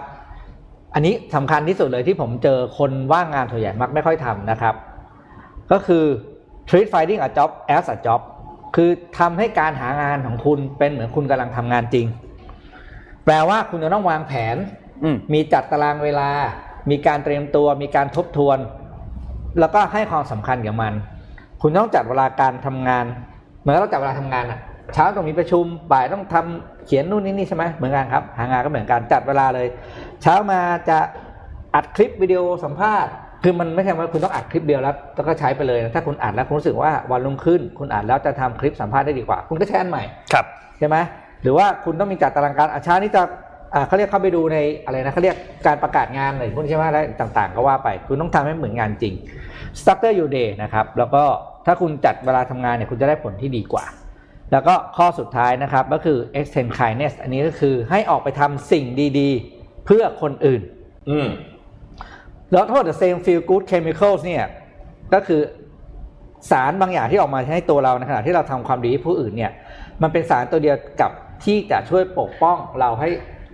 พ้นจากสภาพซึมเศร้า คนซึมเศร้าหางานไม่ได้นะครับ เพราะว่าคนเรียกเรียกไม่ใช่ซึมเศร้าเขาเรียกอะไรนะเหงาหงอยเขาเรียกซึมอะเออคนที่แบบซึมไม่ไม่คึกคืนไม่เฟรชเนี่ยเวลาไปสัมภาษณ์งานเคมีมันออกไงใช่ คือเวลาคุณสามารถเคยเห็นเดินเข้ามาเหมือนคนแบกโลกสัมภาษณ์งานปะอืมอืมคือคือเหมือนกับเขาเขามีปัญหามาคนวันเนี้ยคือต้องยอมรับว่าบุคลิกภาพของการเข้าสัมภาษณ์งานสำคัญจริงครับอืมๆแล้วถ้าคุณมีบุคลิกภาพที่หงอยหงอยๆเข้าไปนะครับ ก็จะทำให้เราดูขาดความมั่นใจใช่นะครับการทำสิ่งดีอะคือการให้กำลังใจตัวเองที่ดีที่สุด เพราะฉะนั้นเนี่ยเขาบอกให้เริ่มเลย แล้วที่สิ่งที่สำคัญก็คือ มันจะเป็นสิ่งที่คุณเอาไว้ตอบคำถามผู้สัมภาษณ์ได้นะ ว่าตอนนี้ถ้าคุณว่างงานคุณทำอะไรอยู่ อืมคุณบอกอ่าเลยคุณไปทำอะไรนะ กิจการกิจกรรมการกุศลไปช่วยเหลือคนนู้นไปช่วยคนเนี้ยสิ่งเหล่านี้ครับมันเป็น value ที่คุณ สามารถบอกให้ผู้สัมภาษณ์รู้เลยว่าคุณไม่ได้ปล่อยเวลาว่างให้เปล่าประโยชน์ครับและเนี่ยจะเป็นจุดที่ทำให้คุณแตกต่างจากคนอื่นนะครับอืมนี่ประโยคสุดท้ายของบทความนี้เขาบอกว่า ไม่มีอะไรที่ทำให้ชีวิตเราดีขึ้น นอกจากการสร้างความเปลี่ยนแปลงกับตัวเอง โดยเฉพาะในช่วงเวลาที่เราว่างที่เราหวังว่าชีวิตเราไม่ควรเป็นอย่างที่เรากำลังเป็นตอนนี้ภาพสุดท้ายนะฮะอืมนะครับอ่าก็ขอให้โชคดีกับทุกคนที่กำลังมองหางานอยู่นะครับ เล่นเกมเล่นเกมอ่ารู้แล้วทุกคนหมดหมดช่วงสาระละอะหมดคำถามนะครับเรามีเรามีทั้งหมดตอนนี้เราเหลือรางวัลสามเหลือเสียเหลือหกรางวัลนะครับเพราะเจ็ดเจ็ดเจ็ดไปแล้วหเจ็ดนึ่งไงการไปแล้วหนึ่งกันนะเขาตอบไม่ถูก็กนี่ไงอึ้งพี่อะมีเจ็ดมีเจ็ดนี่นี่มีสามแล้วหมดเล่มีมแปดอ๋อเจ็ดนะครับเจ็เจ็ดดตอนแรกรางวัลนะครับคำถามก็คือหนังสือเพราะวัยรุ่นจึงเจ็บปวด พิมพ์ครั้งล่าสุดครั้งที่เท่าไหร่บนหน้าปกนี้นะเอาเอาตามหน้าปกนี้นะครับโอ้โหคุณยากเหมือนกันคุณนะจะตกใจมากเลยนะครับ ว่า ผมให้ใบให้ละกันสามตัวเลือกนะ ฮะไม่เอาไม่เอาไม่ได้ไม่ได้ไม่ได้ไม่ได้ไม่ได้ไม่ได้ถูกตอบถูกได้ไงไม่ไม่ไม่ไม่ได้เลยเหรอไม่ไม่ไม่ไม่ไม่ไม่ไม่ไม่โอเคครับโอเคครับพิมพ์ครั้งที่เท่าไหร่เอาหน้าปกเล่มนี้นะครับหน้าปกเล่มนี้ที่เห็นเล็กๆเนี่ยซูมที่ซูมที่ซูมซูมไม่ได้หนูหว่าไลฟ์อะซูมอ่าเออซูมไม่ได้ด้วยอ่าพิมพ์ครั้งที่เท่าไหร่ แล้วคุณจะอึ้งเพราะว่าเป็นหนังสือที่ขายดีจริงๆไม่ค่อยเอามีพิมคนพ์ขนาดคนเนี้ยที่ตอบถูกก็อะไรดีเราสุ่มเราสุ่มแล้วกันเราสุ่มอืมอะเดี๋ยวเราสุ่มเราสุ่มทุกคนแต่จะได้สุ่มมีเฉโอพาะกาสคนที่ตอบถูกนะใช่อ่าสุ่มเฉพาะคนที่ตอบถูก ก็นะครับรางวัลก็จะมีทั้งหมดสามเล่มไม่ใช่เฉพาะเล่มนี้แต่สามเล่มนี้นะครับเออเดี๋ยวเดี๋ยวครับใจเย็นใจเย็นนะครับมีท่านหนึ่งบอกว่า2019ไม่ใช่ครับใจเย็นนะครับถามโอ้โหพิมพ์ครั้งที่เท่าไหร่พิมพ์ครั้งที่2019ไม่นี่ใช่มันปีไม่ใช่โอ้โหรวยเละเลยนะโอ้โหนี่แฮร์รี่พอตเตอร์นะฮะใจเย็นนะใจเย็นนะนี่แล้วนี่อืมพี่ปุ๊พี่ปีพูดเรื่องงานแล้วขอเสริมเรื่องงานนึงเดี๋ยวอืมอืมเพิ่นเอาเลยเพิ่นเตรียมสไลด์มาอันหนึ่งจริงๆผมเตรียมมาแล้วแต่ว่าผมโดนพี่แทรกไปก่อน แต่ผมอืมจะเอาอยู่ดี ครับผม ครับ โอเคครับอ่าเข้าสู่ช่วง7จ็ดโมงครึ่งจุดสองครับเดี๋ยวผมพูดจุดสองเอามันต่อกันมันต่อกัน อืมเวลาคุณไปหางานตอนเนี้ยอืมวิธีการหางานมันแตกต่างจากเดิมนะฮะเอาภาพที่ผมเพิ่งส่งเข้าไปเอ่ออมขึ้นดูให้หน่อยเลยนะฮะทีมอืมแอดมินเราฮะอะนี่มันมีการ์ตูนอันหนึ่งผมชอบมากเลย ผมเวลาผมไปบรรยายผมจะเอาการ์ตูนอันนี้ไปตลอดนะฮะขึ้นไหมสำเร็จไหมโอเค ครับแป๊บหนึ่งนะฮะสักครู่นะฮะสักครู่นะฮะอะ เดากันไปเดากันไปนี่นะฮะนี่โอ้โหเฮ้ยยากจริง ยากจริง เพราะว่ามันสเปซสปายหมดแล้วอะเออนี่มันเอ้ยเออเฮ้ยวันหลังต้องเล่นอย่างนี้ถูกอะอ่าอ่านี่นี่นี่นี่เขาบอกว่าคุณรู้ไหมเวลาไปสัมภาษณ์งานอะอ่าบริษัทอยากได้คนแบบไหนอืมนะฮะบริษัทเนี่ยอยากได้คนแบบนี้ครับผม คนที่ we are looking for someone with wisdom of a 50 year old คือมีความประสบการณ์ความเฉลียวฉลาดของคนอายุ50 นะฮะมี experience of a 40 year old ก็คือมีประสบการณ์ ของคนอืมอายุ 40 มีความเฉลียวฉลาดของคนอายุ 50 มีประสบการณ์คนอายุ 40 the energy of 30 years old มีพลังงานของคนอายุสามสิบอ่า and pay scale of 20 years old อยากได้เอ่ออะไรนะ อยากได้เอ่อเงินของจ่ายเงินแค่คนอายุ 20 พอคำถามคืออมไอ้ที่บรรยายมันเนี้ยคืออะไรคำตอบมีครับอ่านี่คือ AI ครับ โอ้ ใช่ไหม ถูกไหมเออใช่เออ AI มันคืออย่างนี้เลยฮะ ต้นทุนต่ำอืม wisdom รวมทำไม AI ถึงเก่งมากรู้ไหมอืมมันมีสิ่งหนึ่งที่ AI ต่างจากมนุษย์คือวิธีการเรียนรู้ครับ คือมนุษย์เนี่ยอย่างผมอย่างเงี้ย สมมุติว่าผมอยากจะสอนอะไรใครสักคนหนึ่งเนี่ยสิ่งที่ผมทำได้ดีที่สุด คือเรียกเขามาแล้วพูดให้ฟังแบบนี้ถูกไหมเนี่ยเราพูดกันหนึ่งต่อหนึ่งอย่างเงี้ยแต่ต่อให้เป็นขนาดนั้นก็ตามเนี่ย ความรู้เนี่ยมันดรอปไปอย่างน้อยที่สุดเนี่ยสามสี่สิบเปอร์เซ็นต์เป็นเป็นมีแน่นอน แต่สมมุติว่าพี่ถ่ายทอดความรู้มาเป็นหนังสืออย่างนี้ แล้วผมไปอ่านพี่ปิ๊กเขียนผมอ่านหนังสือพี่ปิ๊กความรู้ที่ผมได้มาจากหนังสือเล่มเนี้ยจากที่ปิ๊กรู้หนึ่งร้อยเนี่ยพี่ปิ๊กเขียนแล้วผมอ่านเนี่ย ผมได้อย่างมากสุดว่าสิบอืมยี่สิบก็เก่งมากละอืมถูกไหมฮะแล้วมันขึ้นอยู่กับคนด้วยอืมแต่ AI ไม่เป็นแบบนั้น หุ่นยนต์ไม่เป็นแบบนั้นนะสมมติหุ่นยนต์ตัวหนึ่งเรียนรู้เรื่องเรื่องหนึ่งขึ้นมาอืมหุ่นยนต์ตัวนี้ เจ้ากระป๋องนี้เรียนรู้เรื่องนึงขึ้นมา แล้วอยากจะถ่ายทอดความรู้นี้ให้กับเพื่อนหุ่นยนต์อีกหนึ่งร้อยตัวเนี่ยมันอัปโหลดไว้ในคลาวด์ทันทีเพื่อนหุ่นยนต์อีกหนึ่งร้อยกระป๋องเนี้ยมีความรู้เท่ากันเป๊ะเลย เพราะฉะนั้นนี่คือความน่ากลัวของ artificial intelligence นะฮะดังนั้นกำลังจะบอกว่า skill เมื่อกี้พูดถึงเรื่องงาน ก็เลยอยากพูดเรื่อง skill ว่าอนาคตเนี่ยสิ่งที่ควรจะคำนึงถึงเวลาพูดคำว่า skill skill skill เนี่ย reskill reskill reskill เนี่ยเราพูดถึง skill สามประเภทนะครับอื ภาพถัดไปฮะจะสู้หุ่นยนต์สู้ด้วย skill ประเภทเดียวไม่ได้นะฮะอืมภาพถัดไปเป็นพีระมิดอันที่ McKinsey เอาไว้ใช้อธิบายว่าเฮ้ยเวลาคุณจะพูดถึงเรื่อง skill เนี่ยคุณจะต้องมี 3 อย่างนี้นะฮะซึ่งผมก็ชอบเอาไปเวลาผมไปสอนหนังสือผมก็ชอบสามอันนี้เหมือนกันบอกว่า อันแรกเนี่ยคือ technical skill ซึ่งเป็นอันที่คนมักจะคิดถึงเวลาพูดถึงคำว่า skill คำว่า technical skill เนี่ยคืออะไรรู้ไหมอืมอืมเนี่ยพี่เรียนมาวิศวกรรมศาสตร์ นะอืมภาษาก็เป็น technical skill อืมอะต่างๆนานาเหล่านี้ coding พวกเนี้ยเราเรียกว่า hard skill ก็ได้นะครับไอ้สีแดงเนี่ยมันมีวันหมดอายุนะซึ่งเรานึกวันหมดอายุ แต่ก่อนนึกไม่ออก รุ่นพ่อผมเนี่ยอาจจะอยู่กันได้4 5 0ปี รุ่นผมกับพี่ปิ๊กเนี่ยอาจจะอยู่ได้สัก20ปี รุ่นนนท์เนี่ยอยู่5ปี เวลา skill หมดอายุมันหมดแบบนี้เล่าให้ฟังอืมเวลาคนนึกถึง skill หมดอายุยังไงอะอ้าว สมัยตอนผมสมัครงานครั้งแรกเนี่ยคือปี 2000 นะฮะปีนั้นเนี่ยผมสมัครงานเนี่ยนะสมัครทั้งบริษัทฝรั่งญี่ปุ่นบริษัทไทยเนี่ยมันจะมีอยู่ช่องหนึ่งนะให้กรอกที่ทุกบริษัทมีเหมือนกันหมดในใบสมัครเขาถามว่าคุณพิมพ์เร็วกี่คำต่อนาทีเออตัวย่อคือ WPM อ่าตัวย่อมาจาก words per minute อืมคือบริษัทฝรั่งฝรั่งบงแบงค์อะไรถามหมดนะอืมคำถามคือทำไมต้องถาม เหตุผลเป็นแบบนี้ฮะตอนนั้นเนี่ยไอเนี่ยมันเริ่ม มันเริ่มมีคนใช้เยอะอีเมลครับนะฮะมีคนใช้เยอะละอีเมลนะครับแล้วก็เป็นยุคที่เราก็จะเริ่มมีไอ้พวกอ่ามีการใช้พวกเนี้ย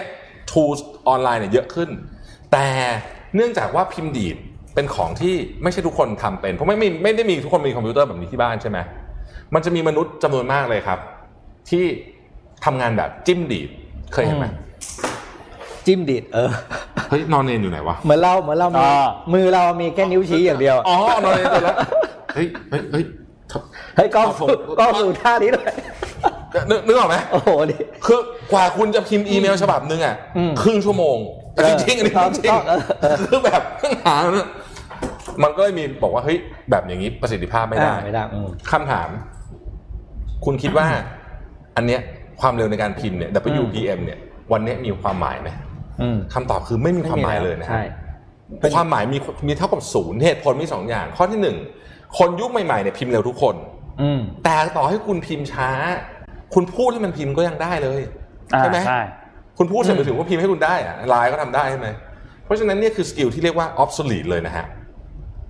ดังนั้นถ้าเกิดคุณเคยเป็นที่หนึ่งของชั้นในการพิมพ์เร็ว วันนี้ skill นี้หมดอายุ อาจจะฟังดูตลกนะครับ แต่ skill แบบอื่นที่ผมพูดมาในอดีตเนี่ยก็เป็นแบบนี้เหมือนกันอืมยกตัวอย่างนะครับ ถ้าสมมติว่าวันหนึ่งเนี่ยการ coding มันไม่ได้ทำยากแบบนี้แล้วอะเออใช่ปะมันก็มีโอกาสที่มันจะอย่างตอนนี้เขาเรียกว่ามันมีมันมีของเรียกว่า low-code หรืออะไรเงี้ยผมก็ผมก็ไม่รู้ detail แต่ว่าการ coding มันก็มีโอกาสเหมือนกันทุก skill ทุกอย่างมีโอกาส หรือภาษา แต่ก่อนเราเคยภาคภูมิใจมากว่าเอ้ยภาษาเราดีถูกไหม แต่ถ้าเกิดคุณคุณเคยเห็นไอ้นี่ไหมไอ้วุ้นแปลภาษาของโดเรขมอองน Google อะ อ๋อ เออ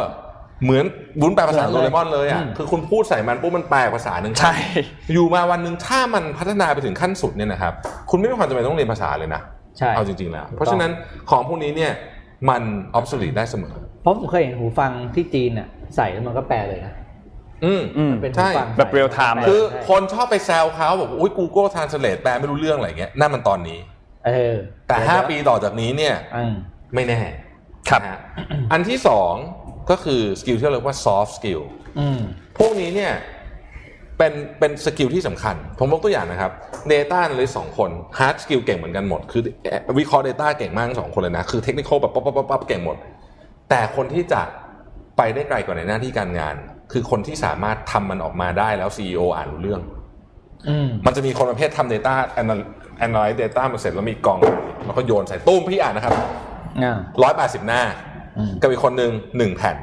รู้เรื่องไอ้คนทำหนึ่งแผ่นเนี่ยหน้าที่การงานไปไกลกว่านี้เป็นอันนี้เป็น soft skill แล้วนะ เป็น soft skill แล้วนะครับ อันสุดท้ายเขาเรียกว่า meta skill ซึ่งเอ่ออันหนึ่งที่สำคัญมากของ meta skill ที่ McKinsey เขียนไว้ในนี้ก็คือว่า คุณจะต้องมีความสามารถในการเรียนรู้เรื่องใหม่ ๆ ได้ตลอดเวลาอืมความสามารถในการ ability to learn เนี่ยไม่ได้มีทุกคน เพราะมันหมายความว่าคุณต้องลืมเรื่องเก่าไปด้วยนะ ต้องโยนเรื่องเก่าทิ้งหรือว่าบางเรื่องถ้ามันถ้าถ้าความรู้เดิมของคุณเนี่ยมันตกยุคไปแล้วเนี่ยอืมคุณก็ต้องลืมเรื่องเก่าทิ้งแล้วก็ใส่เรื่องใหม่เข้ามาได้อืมเพราะฉะนั้นเวลาพูดว่าจะ skill ทำพัฒนา skill skill เนี่ย skill คืออะไรฮะ skill คือสามอันนี้นะอย่าไปทำแต่สีแดงนะอืมอืมระวังนะฮะเฮ้ยผมชอบคำถามพี่ปิ๊กครั้งนี้มากเลยว่ะเพราะว่าหนึ่งคนตอบถูกน้อยมากเลยนี่เราจะมีหนังสือแจกเกินนะเนี่ยตอนเนี้ยเท่าที่ดูเนี่ย แต่แต่ว่าแต่ว่าน่าจะ เหมือนจะอ่ามีเหมือนกันมีเหมือนกันมีเหมือนกันมีมีคคนนตตออบบถูถูกกมีคนตอบถูกมีเหมือนกันเผื่อใครมาไม่ทันนะครับสี่ห้าหคนันงแล้วสือเล่มนี้นะครับเพราะเป็นวัยรุ่นจึงเจ็บปวดเอาปกที่เราอยู่ตรงนี้เลยนะคำถามนี้มันยากจริง เพราะว่าไอ้เล่มนี้เขาก็ไม่รู้ว่าปกเป็นกันที่ไหนใช่ใช่เอาเอาปกที่เราถืออยู่ตรงนี้เอนะครับอเออพิแต่มพ์น่าจะล่าสุดแล้วล่ะเท่าไหร่นะครับน่าจะล่าสุดน่าจะล่าสุดนั่นเออพิมพ์ครั้งที่เท่าไหร่อยากพวกโอเคพวกพวกที่ตอบหลักหน่วยมาไม่ต้องตอบนะครับอ่าแล้วมันเอาหลักขายหน่วยดีผิดจแน่ริงนอนๆเออเขาขายดีจริงๆนะครับ ครับขายดีมากจริงเดี๋ยวเราแล้วเดี๋ยวเราจะสุ่มฮะวันนี้ไม่ได้เป็นคนที่เท่าไหร่นะครับอ่าวันนี้จะสุ่มเราได้จะสุ่มคนที่ตอบถูกนะครับนะครับครับอ่าหมดหมดช่วงหมดช่วงไลฟ์สาระไป 20 นาทีครับผมชนนเข้าสาระต่อกลับมาที่ข่าวต่อครับครับเอ่อเรื่องข่าวตอนนี้คุณนนท์ขอไปประเด็นเกี่ยวกับเรื่องของ Tik t o อกหน่อยครับ เรื่อง Tik t o อกคืออย่างนี้ฮะ เอ่อเราจำตอนที่อินเดียกับจีนเขามีปัญหากันได้ใช่ไหมครับครับผมอินเดียกับจีนมีปัญหากันเรื่องเขตแดน เพราะฉะนั้นตอนนั้นเนี่ยประเด็นที่ถูกยกขึ้นมาคือเรื่องหนึ่งก็คือ อินเดียทางการรัฐบาลเนี่ยเขาก็เลยสั่งแบนแอปจีน ซึ่งรวมถึง Tik t o อกด้วยรวมถึงเอ่อมีแอปอื่นๆ อีกเยอะมากมายที่เป็นแอปจากทางจีนนะครับเพราะว่ากังวลเกี่ยวกับเรื่องของความมั่นคงแห่งชาติใช่ไหมครับทีนี้ ประเด็นมันคือมี 2 อัน เรื่องแรกคือที่สหรัฐครับไมค์พอมเปโอครับซึ่งเป็นรัฐมนตรีว่าการกระทรวงการต่างประเทศของสหรัฐอเมริกานะครับเขาได้ออกมาพูดเมื่อวันจันทร์ที่ผ่านมานะครับว่าตอนนี้เนี่ยเขากำลังเตรียมที่จะทำการแบนแอปพลิเคชันจากจีนเหมือนกันอืมซึ่งหนึ่งในนั้นคือแอป TikTok แอป TikTok เนี่ยต้องบอกว่าในสหรัฐเป็นที่นิยมมากนะครับรองจากอินเดียนะครับประมาณ 30%ของยอดดาวน์โหลดทั้งหมดมาจากอินเดีย แล้วก็รองจากอินเดียลงมาเนี่ยคือสหรัฐ นะครับเพราะฉะนั้น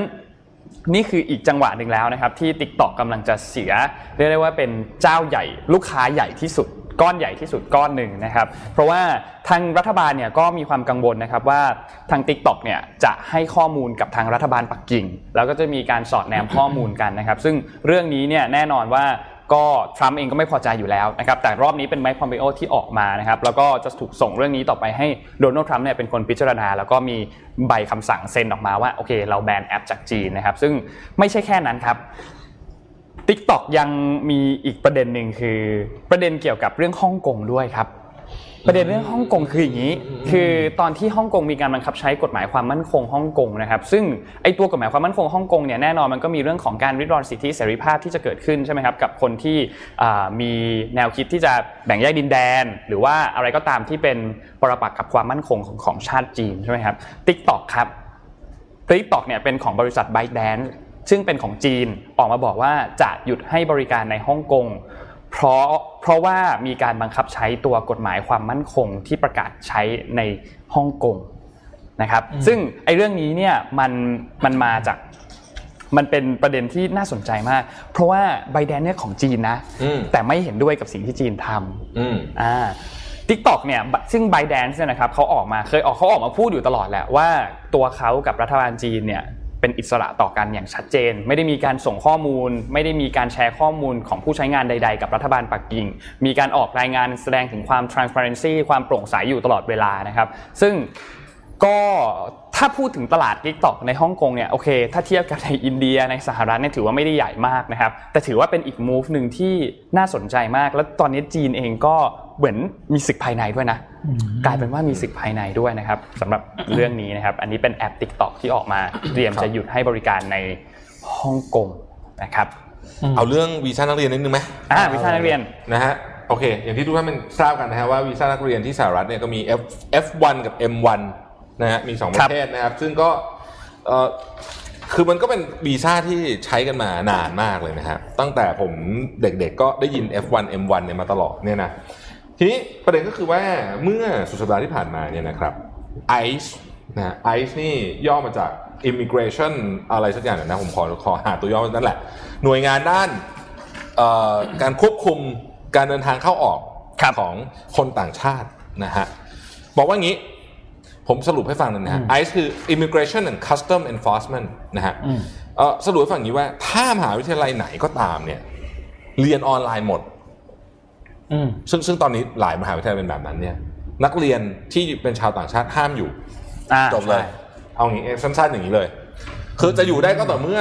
มีคลาสหวิทยาลัยต้องมีคลาสจริง ๆ เท่านั้นมีคลาสจริงๆต้องไปมหาวิทยาลัยเท่านั้นซึ่งอันนี้เนี่ยมันกระทบกับคนเยอะมากนะครับ ปัจจุบันนี้คาดการณ์ว่ามีนักเรียนที่ อยู่ในเฉพาะ higher education นะก็คือมหาวิทยาลัยขึ้นไปเนี่ยนะครับหนึ่งล้านคนนะฮะหนึ่งล้านคน แล้วก็เอิ่มสร้างรายได้ประมาณนะฮะ41,000 ล้านเหรียญสหรัฐ แล้วก็เกี่ยวข้องกับงานประมาณ 4 5 0 0 0 0 ล้านเออ4 5 0 0 0 0 งานนะฮะซึ่งถ้าเกิดว่าถูกส่งกลับหมดเนี่ย ผมว่าเรื่องใหญ่เหมือนกันอืมเรื่องใหญ่เหมือนกันเอิ่มไม่ค่อยแน่ใจเหมือนกันว่า แรงจูงใจของรัฐบาลทรัมป์ที่ทำเรื่องนี้คืออะไรอืมเพราะในความเป็นจริงเนี่ยกลุ่มนักเรียนเนี่ยเป็นกลุ่มที่ทำรายได้เข้าประเทศ ด้วยแล้วก็เป็นกลุ่มที่เขาใช้คำว่าอะไรตรวจสอบง่ายครับที่สุดละนะฮะไอ้พวกไอ้พวกมาเอาวีซ่านักเรียนหนีทำงานเนี่ยเป็นไปได้มีเหมือนกันเลยครับแต่ว่าน้อยอืมไม่เยอะไม่เยอะนะฮะเอ่อคนส่วนใหญ่เขาไม่เรียนจริง ๆ ว่างั้นเถอะอืมนะครับ ก็ก็เลยน่าสนใจว่าเอ๊ะยังไงนะฮะตอนนี้เนี่ยพ่อแม่ผู้ปกครองของหลายคนก็กังวลเหมือนกัน จริงๆแล้วก่อนก่อนหน้านี้เนี่ยหลานผมก็อยู่ที่นิวยอร์กนะ แล้วก็กลับมาก่อนนะฮะกลับมาก่อนแล้วก็ไม่ไม่งั้นก็ต้องโดนส่งกลับอยู่ดีอะเพราะว่ามหาวิทยาลัยเขาก็เรียนออนไลน์เหมือนกันคำถามหนึ่งล้านคนเนี้ยถ้าต้องกลับภูมิลำเนาตัวเองเนี่ยนะฮะกลับจีนกลับเมืองไทยกลับต่างๆนานาเหล่านี้เนี่ยเอ่อสเตทควอนตีนจะไหวไหมอ่าใช่เพราะเพราะว่าและและคำถามคือให้เวลากี่วัน จะต้องกลับเนี่ย อืมอืมอันนี้ก็ซึ่เป็งนอีกเรื่องหนึ่งที่ผมคิดว่าประเด็นหนึ่งาติดตามที่ที่ทรัมป์ออกมาพูดแบบเนี้ยเพราะเขาก็ต้องการกระตุ้นให้มหาวิทยาลัยกลับมาเปิดด้วยแหละ และกลับมาเปิดแบบแบบเปิดเลยอะให้คนมาเข้ามาให้ให้เด็กมานั่งเรียนในคลาส เพราะว่าเขาก็เน้นย้ำแบบว่ากดดันทุกคนตลอดเวลาอ่าคือตอนนี้เนี่ยทุกอย่างที่รัฐบาลทำเราก็อดคิดไปถึงเรื่องของการเมืองไม่ได้นะฮะครับเพราะว่ามันก็ใกล้เลือกตั้งแบบสุดๆๆๆเข้ามาทุกทีแล้ว แล้วโพลทำก็ ไม่ค่อยดี ยังรอแร่อยู่ตอนนี้ใช่อย่างที่ผมบอกอาทิตย์ที่แล้ว ถ้าเลือกตั้งวันนี้เนี่ย เชื่อว่าโจไบเดนชนะแน่นอนครับถ้าถ้าแบบเลือกตั้งเลยนะวันนี้เลยเนี่ยนะฮะอ๋ออ๋ออ๋ออ๋อเมื่อสุดสัปดาห์ที่ผ่านมามีข่าวออกมาว่า คุณแทมมี่ใช่ไหมครับจะมีอ่าที่เป็นอ่าที่เป็นสว. ที่อยู่ของชิคาโกอิลลินอยส์อ่า Illinois นะฮะอ่าที่เป็นลูกครึ่งอ่าคนไทยเนี่ยนะฮะอ่าครับมีโอกาสสูงมากนะฮะจะเป็นรองประธานาธิบดีที่จะเป็นเอ่อเอ่ออยู่ในทีมที่เอ่อได้รับเลือกเป็นรองประธานาธิบดีที่จะเข้ามาแข่งอืมอยู่ในฝั่งโจไบเดนนะลองติดตามดูข่าวสัปดาห์นี้นะฮะใช่ใช่ล่าล่าสุดเนี่ยบอกว่าเอออันนี้เป็นเป็นเป็นตอนนี้เขาบอกว่าเป็น top number one candidate เลยนะโอ้เหรอนะฮะน่าสนใจเราก็เราก็จะน่าสนใจนะ ถ้าเกิดว่ามาเป็นเนี่ยก็คิดว่านโยบายด้านเอิ่มเกี่ยวกับภูมิภาคเอเชียก็จะเปลี่ยนเยอะเหมือนกันครับนะฮะอ่านี้ช่วงนี้ เป็นหนึ่งใน topic ที่หลายคนติดตามแล้วก็มีความสงสัยคือทำไมตลาดหุ้นทั่วโลกมันร้อนแรงเหลือเกินอืมใช่ไหมครับเมื่อวาน Financial Times เนี่ยก็มีข่าวมานะครับ แล้วก็เป็นบทวิเคราะห์จาก Straits Times ด้วยบอกว่า ที่จีนเนี่ยตลาดหุ้นเนี่ยขึ้นไปแตะระดับ New High แบบวันเดียวพรวดเนี่ยมาแบบไม่เกิดขึ้นนานล่าสุดตั้งแต่ปี 2015อืมแล้วมีล่าสุดเนี่ยนะครับ เมื่อวันจันทร์ที่ผ่านมาแตะวันเดียวนะครับ มูลค่าตลาดขึ้นไป4 สี่พันโอ้ใช่สี่พันหกร้อยล้านเหรียญสหรัฐคือแบบวันเดียววิ่งพรวดเขาเรียกว่าแรลลี่ขึ้นไปเลยเนี่ยนะ อันเนี้ยก็มีคำถามแล้วก็นักวิเคราะห์หลายคนบอกว่าออกมาพูดเลยว่าตลาดหุ้นตอนนี้คือมันคือการ taking risk เขาออกออกมาเตือนเลยนะว่านักลงทุนทั่วโลกเนี่ยจะต้องเข้าลงทุนด้วยความระมัดระวังนะครับ ก็คือ CSI 300 Index เนี่ยก็คือบริษัท 300 แห่งที่มีมูลค่าสูงสุดของ จีนเนี่ยขึ้นปกติมันไม่ค่อยเกิดนะครับครับ0.6%ในวันเดียวอย่างเงี้ยนะครับ หรือแม้กระทั่งว่าตลาดหลาย ๆ ตลาดทั่วโลกเนี่ยก็คือมีสภาวะเดียวกันอ่า hedge ไม่ hedge fund เขาเรียกบริษัท investment หลาย ๆ ที่อย่าง first sea front fund management ก็ออกมาพูดบอกว่าครั้งสุดท้ายที่เกิดที่เขาเป็นคนที่เคยทำนายเขาเรียกว่าอะไรนะฟองสบู่ปี2015แล้วคนนี้ก็ทำนายไว้ถูกต้องนะครับ ครั้งนี้ก็ออกมาออกรองออกโรงเตือนเลยว่า เฮ้ยมันไม่ใช่สถานการณ์ปกตินะ ที่คุณเห็นตลาดหุ้นวิ่งอยู่อย่างเงี้ยอาทิตย์ที่แล้วเราก็มีนี่ไง สีตรังโกลฟอ่านะฮะเป็นบริษัทลูกของสีตรังเออโกลที่ทำยางอะฮะอันนี้ทำถุงมือ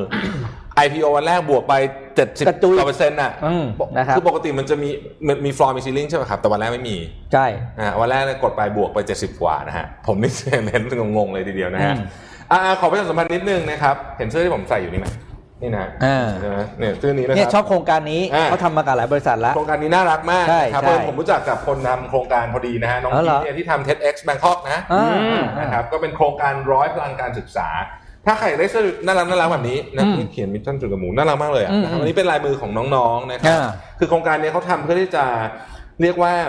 ช่วยให้เด็ก ที่ด้อยโอกาสมีโอกาสได้รับการศึกษา เพราะเขาเชื่อในพลังของการศึกษาอืมนะครับเข้าไปดูรายละเอียดเพิ่มเติมได้ที่เว็บไซต์ tcfe.or.th ผมทวนอีกทีนะฮะ tcfe.or.th ยากอะ search คำนี้แล้วกันใน Facebook limited education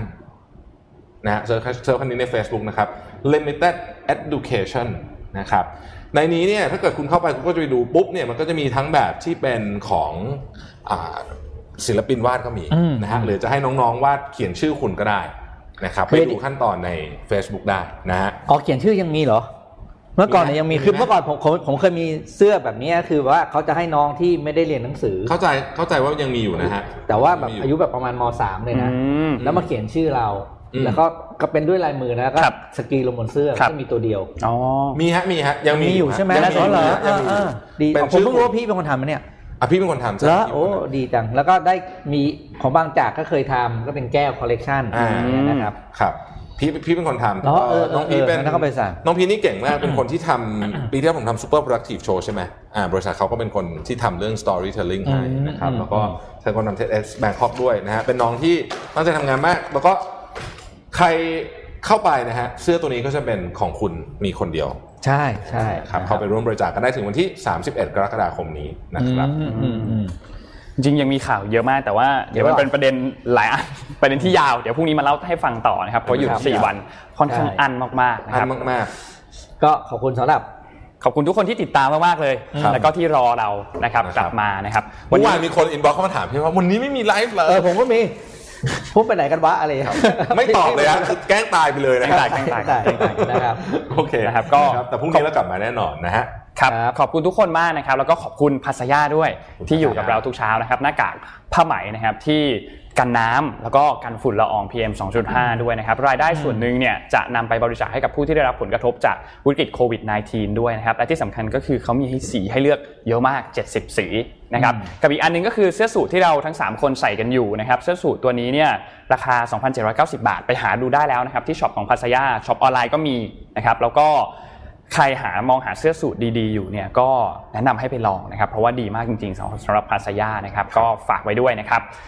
ขอบคุณที่อยู่กับพวกเราทุกเช้าครับขอบคุณแล้วพบครับกันใหม่วันพรุ่งนี้ครับ สวัสดีครับ สวัสดีครับ Mission Daily Report